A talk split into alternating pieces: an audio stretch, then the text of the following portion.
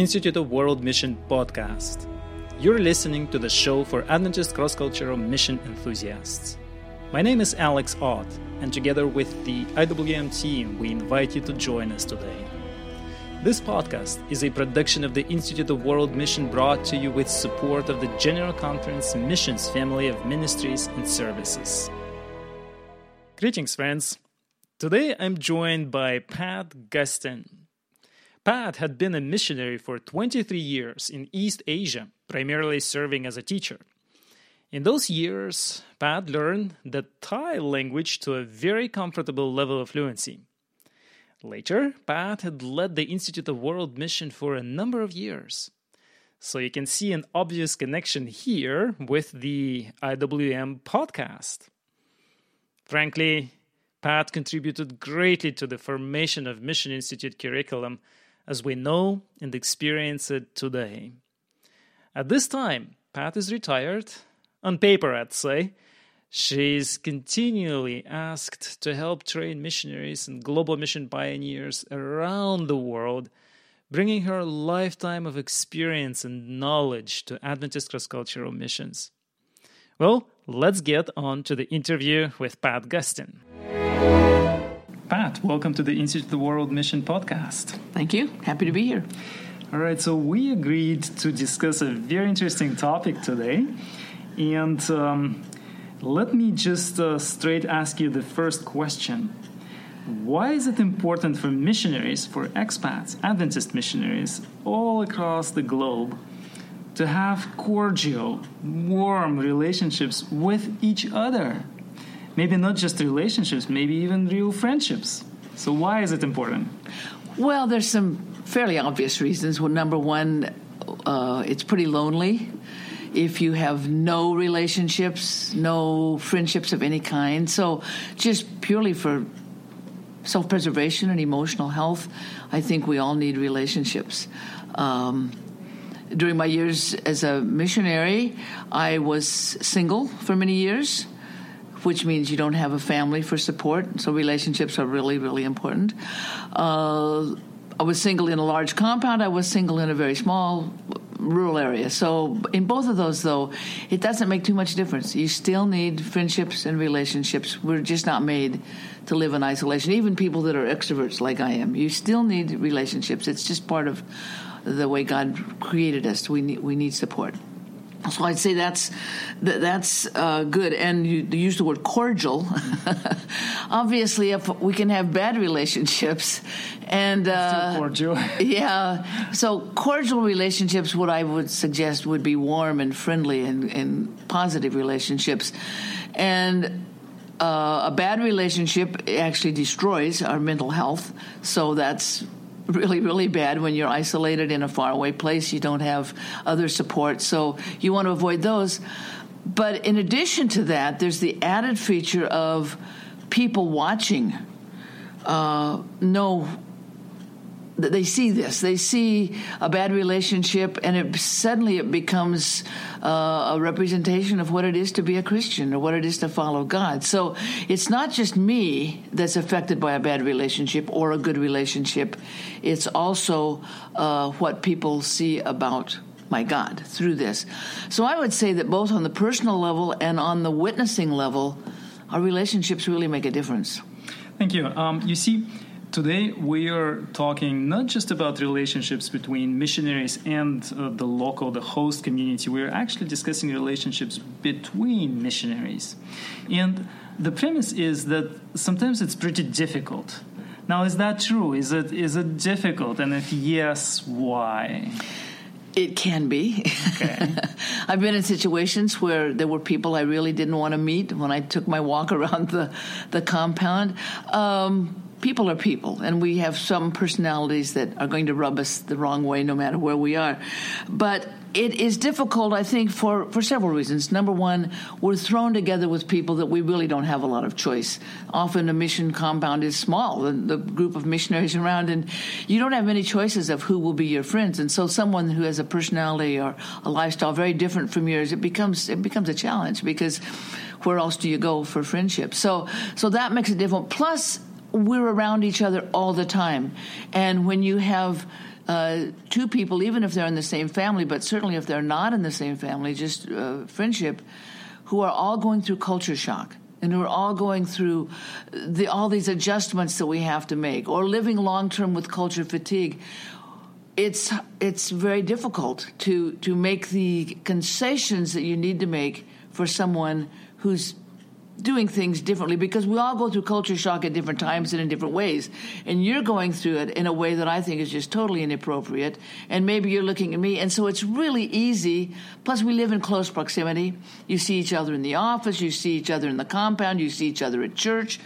So there's this the proximity, the, the fact that we're together all the time, that we have no choice in the matter, means that it's it's not easy and especially if it's with someone who just you wouldn't probably ever be their friend in a different context.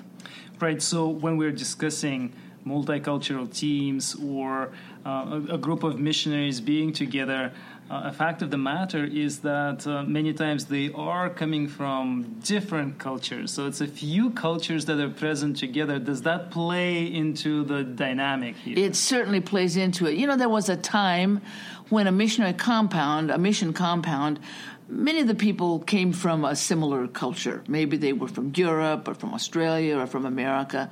Well, that's no longer true. Any, almost any team is very multicultural, which means uh, that may present some strengths to the team uh, in some ways, but for building long-term relationships, it's more problematic because the way you build friendships, the, the things that people like to do together, the foods they eat, all these things may actually be more likely to create some barriers rather than the automatic. You know, it's um, in, in your own culture, you can get together on a Saturday night, and there's certain things people like to do in your culture, mm-hmm. and so everybody kind of likes the same thing. It's not hard, but suddenly you're in a place where uh, one culture likes to do this and this is their favorite food and another culture. So those automatic connecting points may absent. not be there. They're absent yeah. exactly. So that makes it harder. Uh, and language. I mean sometimes uh, especially uh, often the, the children or the spouse that, that, stays at home may not know the language well enough to build a, a relationship. And even the ways we we talk to each other and the ways that we things that we do to build relationships are different.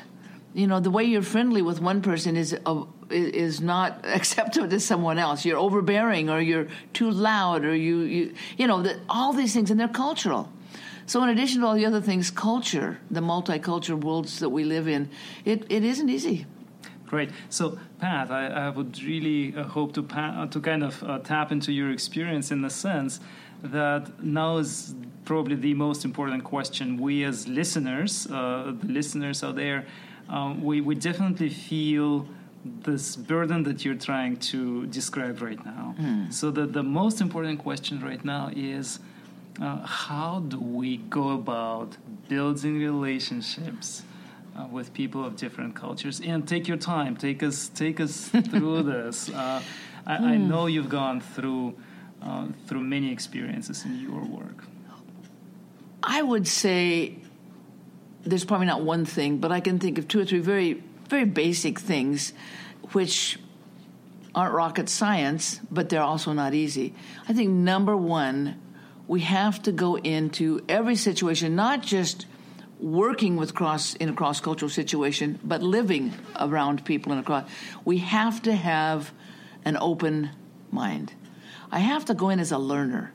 Uh, maybe I don't want to be a learner with some, I just want to have someone that I can talk to and they'll understand me and sympathize with me. But I actually have to go into this person and kind of get to know them and who are they because how can I expect them to accept me and my culture if I am not willing to be open to them and and um, I w- when I was in Chiang Mai at the school initially uh, there were two expat families. I lived, and we lived a kilometer apart, so I didn't see them, the other family, most of the time. So I had to make a decision: would I have no friends, mm-hmm. or would I make friends with the teachers? And uh, they were all strangers to this area. They weren't from this area. They were imported. They were from the same culture, basically. But I had to make a decision. Would I open myself up to them? Would I offer them friendship? Would I invite them to my house for a meal? Would I do the things that, that would probably build a bridge to them? Or would I just say, well, there's no people like me, and therefore I'm I'm just poor me. I'm stuck here all by myself. And and those are little decisions that you have to make. Now the the other expatriate family, one of the persons in the family was not someone I felt really comfortable with. So it's like, do I really want to go there for Sabbath dinner? Because there's always going to be some kind of a, uh, it's going to turn into a, this person was very critical. It's going to turn into this. Well, do I want to do this? But then I had to decide. These people were the only friends that I had of my same culture. So do I overlook this? Am I willing to live with this and try to find bridges, try to find a way to talk with them and to be friends with them. Um, when I lived in Singapore, we had people from many cultures um, and many ages. There were a lot of single women, and they ranged in age. Well, I went out in my 20s, and there were people that were all the way to the 60s. Well, I wasn't in the habit of making friends with 60 year olds. You know, now I'd be happy to, but but but all those young sixty year olds. But you know, the question is, am I willing if they invite me over for Saturday night? Do I just roll my eyes and say, well, this is not going to be fun, or do I say, okay, let's see if it can be fun? And what I discovered is that when doing this, that gradually this group of people that were very different personalities from very different cultures and very different ages because we all kind of came with the idea that we need friends and we're going to make adjustments and we're going to figure out how to have fun in this situation. I look back with some wonderful memories. We would get together. One thing that we all had in common, we found some commonalities, and that's huge. We all like to take pictures. That was back when everybody took slides. And so, if you take pictures, what do you want to do? You want somebody to look at them, right? And we all had this in common. So we would get together on Saturday night and we would all show our slides and it became it became the bond between all of us that cut across the ages cut across the cultures we had found a commonality that worked oh. and out of that came jokes and i see, i meet people today and uh, I posted a, a picture on, on Facebook a few months ago, and one of my Singapore friends texted me back and commented something that we used to say all the time. We would critique each other's photos. We'd tell them what was wrong, uh-huh. and it became a kind of a joke. And so they critiqued my photo just the way they used to. So, so this, it's so I think this was a case of finding something that we all enjoyed doing together, and then making it fun and finding a way that it became a bonding thing. So you, you mentioned at least a couple of things uh, to have a mindset of a learner, right? Uh, maybe a little bit of humility to say, you know, if I don't like something about this other person, it doesn't mean that you know I can't be friends with them. Maybe right. maybe I can make some adjustments. So uh-huh. this flexibility, maybe a little bit. Exactly. Um, number three that you said is having some common uh, rituals, you know, kind of things that will. Uh, that that everybody can enjoy finding those things finding those yes and and for me I had to try to I had to find new things because I'd never lived in the tropics. I'd never been a missionary. So what is there to do? All the things I had done as a person growing up in in America in the Midwest, virtually none of them were available to me in Singapore. So, in a way, you're you're reaching out in in uh, all areas of your life to find new things but to find things in those new things so that you and the people that you're building a relationship with are growing together. You're exploring, you're experimenting. You're oh, one of the things we used to do in Singapore is is uh, we all like to eat, obviously, and and uh, so we would go to different Chinese restaurants. And that was something we would do together. We'd go out in the evening, we'd go to a Chinese restaurant, and then we would have races with chopsticks who could eat a bowl of rice fastest with chopsticks. But, you know, it's, it's kind of just saying, what is there to do locally? And are there people I could do this with? I don't have to like them as my best friend, my most, my most uh, person that will be my best friend throughout life. Some of them actually did become that, but it's what can I just what can we find to do together? So it's it's branching out, being adventuresome. I think if we're not a little bit adventuresome, we're never going to probably create good relationships because of the fact that the people are different, the situation is different. Uh, we, we we have to break out of our comfort zone And I think we also have to be willing to accept situations, personalities, people that are maybe very different from what we would normally. When I look back, some of the people I made friends with, uh, first of all in Singapore and later in Thailand, were totally different from anybody that I'd ever known earlier in my life. Mm-hmm. And some of them were people I might have just not paid any attention to, but some of it was just so different. And and uh, when I first went, I wanted friends, I needed friends, so I was willing to kind of push my boundaries of my comfort level and my interest level. And I did a lot of things initially that I would never have done at home just because there was a group that was doing it, and I thought, well, why not? Uh, let's try it. And sometimes I discovered groups I really enjoyed being with, and sometimes I discovered groups that I would do once in a while, but not very often. So, Pat, the context of our conversation is relationships between expats, between missionaries. Yeah. Now, I think a lot of what you're saying would also apply to building relationships with the with locals, with the locals, sure. with people from the local community. Yeah. Um, so that that is good. Uh, sometimes uh, some of our some of the missionaries are just alone in terms of being expats. There's mm-hmm. nobody around, That's just right. the local community. So all of this. Uh, would apply as well. However, back to the um, this idea of expats. Um, sometimes it does happen that uh, one party, um, let's say you, you're trying to build relationships, but it just doesn't work. You mm-hmm. know, it just does not work, and a person may feel very, very lonely. It may be that some of our listeners uh, feel like that right now. Um, uh, what would be um, a word of advice in this situation? Well um, I suppose the closest I came to really having that experience, uh, aside from early on in my first experience, there were a lot of people around in Singapore, even a lot of expats.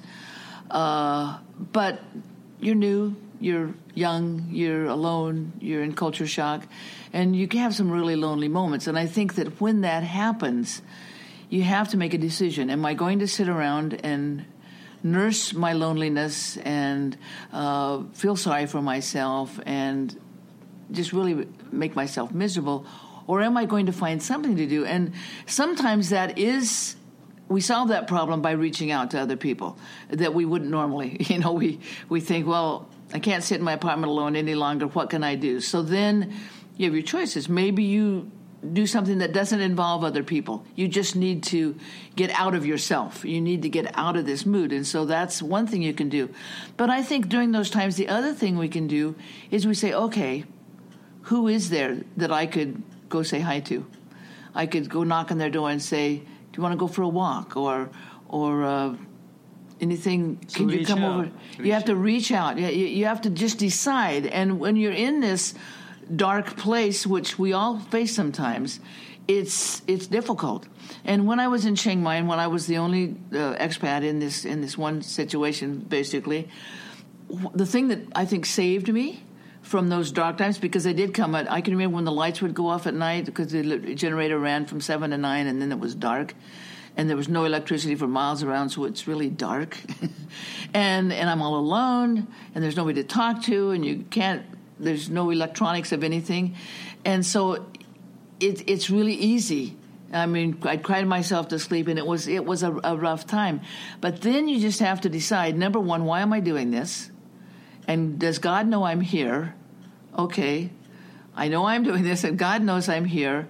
So tomorrow is a new day, and the Lord helped me to be in a situation where I was both required I needed to, and he opened the way for me to learn the language, and that was huge. Mm-hmm. Once I learned the language, it, it creates uh, bridges with everybody. And then even when I walked out to the village to buy something at the little village market, I could talk to people. And you're once you can talk to people, you are never as alone. There's just something about this that, that, that brings you close to people. And with my students, I could in the dorm. I was the dean of, of the dormitory, the girls' dean, and and once I could talk the language, you know, they would. I could remember at night on Saturday night they'd say, "Teacher, come up. We're going to tell jokes." Well, it was hopeless for me because jokes in another culture are not funny. And after they've spent 10 minutes trying to explain it to you, it's just, I got to where I just laughed no matter what. But immediately, even though we didn't really communicate yet, I was still learning, but you're not alone. And so there's something about reaching out, learning the language as much as you can, using it even at its very early stages, doing what you can, and asking for help, asking questions as, asking people like if you're if it's in as I was there was no no other expats there learning about the culture from the people. So I became a, a question asker. You know what's happening here? Why are people doing this? And so forth. And I think that's the way you have to get out of yourself. Get away from your so Pat let me describe a dilemma okay. that many uh, expats find themselves in. As missionaries we do need other expats, somebody who is not local, you know, just maybe for right. I don't know, for for homesickness, for whatever. Yep, you know, yep. we, we we do need this. But being too much and exclusive, just being a group of expats is also bad. Yeah. Um, so there's there's this dilemma. What, what, would you? How would you advise um, us as an audience move around those two extremes? Well, I think that the it, it's really important that we try to work across all the cultures around. In other words, we're, we're exclusive, and I, I just hang out with the other Americans, for instance. That's obviously really bad. And so I have to consciously say, even though I would rather sit around and talk with my American friends who understand my dumb jokes and, and my culture and so forth. Your I, funny jokes for that. I can't, right? yeah, they, they think they're funny. I have to make the decision that I will not do that. I will reach out to missionaries of other cultures and try to include them and, and try to create multicultural situations where we're doing things together. And that's a choice, again, because default is to stick with my own.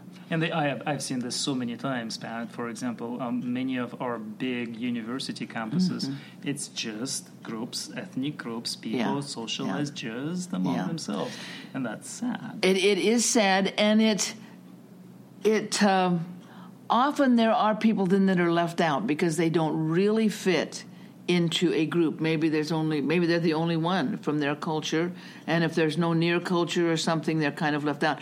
So so that that's really harmful. But I think it's it's a loss because one of the rich things about multicultural service, cross cultural service, is we do grow because we experience we experience other cultures. We experience the way people think and the way they live and the way they eat and and and their their rich experience becomes a part of our rich experience. So if we keep ourselves only to our own people, we are really cutting ourselves off off from opportunities to, to grow and, and to have a, a broader experience. And when I think of the experiences I would have missed out had I stuck only with Americans, it it, it would have just been such a, a, different thing. I would have some things might have been easier. I wouldn't have had to go through some of some experiences where you're uncomfortable and you're trying to decide what's the right thing to do in this situation. But the end is so much better. Plus, again, isn't that a model of the kingdom of God? You know, the, kingdom of God is not going to have a, a, a, section for Americans and a section for Filipinos and a section for Australians. This is part of we're part of the, the family of God, and and so in a way, this I think is a part of our mission. We we have to get out of our tribe because the world is in trouble because of tribalism, nationalism, and so forth. We all tend we're ethnocentric. We live with our own people. That's our comfort zone. And part of my job as a missionary, I really think, is to say that's not God's family. God's family isn't tribal. God's family is we can all be together, we can enjoy each other, we can we can celebrate the diversity, and that's a, a statement I heard recently that we are diverse. And sometimes people do things, and I think that is really weird. Why would people say that or do that? But then, hopefully, most often, God kind of says, "Hey, Pat, it's you're a little weird too, so just deal with it. But I think that that celebrating this and enjoying it and learning from it and being enriched by it is, is a tremendous opportunity which we lose out on if we separate ourselves. Now, the other end is what do we do when there is nobody? And then I think we have to we have to go we have to keep looking. Uh, i went through a time in um, both in, in bangkok actually ironically and in chiang mai where i didn't have any really close friends and i felt kind of my kids had left for school and i felt kind of isolated. Even though i had people around and i was busy i actually went out and i joined a, a women's club. These were just people out in the in, in the community. They weren't missionaries. They weren't adventists but it was it was also a way to enrich my experience and to give me a break because we, we sometimes need to, to have a little space. Uh, we live so closely together. Sometimes it's just good to to do something else. So I think sometimes we have to look outside even of our own group and say maybe I need uh, something else. This was Pat Gustin, a longtime missionary as well as one of key figures in Adventist missionary training. With that, we have a question for you. What works for you as you're building cross cultural friendships? Feel free to contact Pat by writing to her email address. It is G U S T I N P J G at gmail.com. Let Pat know what you think you can also write to me at otta at gc.adventist.org. We will be delighted to hear back from you. Next, a few quick updates. Number one, we have a new website domain. It is iwm.adventist.org. It has changed. Now it's a new address. Please make note of it. The website is now a home to a growing family of learning and support experiences and opportunities that you, friends, can tap into. Check it out iwm.adventist.org. Number two, we just sent out the Global Connections monthly newsletter this morning. You may have seen it already in your inbox. If not, perhaps it's in your spam folder. Find it there and if you did not receive it, make sure that you are on our email list. You will absolutely want to be receiving these high quality newsletters. It's very simple. Just head over to iwmadventist.org forward slash newsletter and fill out a short subscription form if you'd like to be on the receiving end of this email newsletter of ours. Number three, this podcast and its future.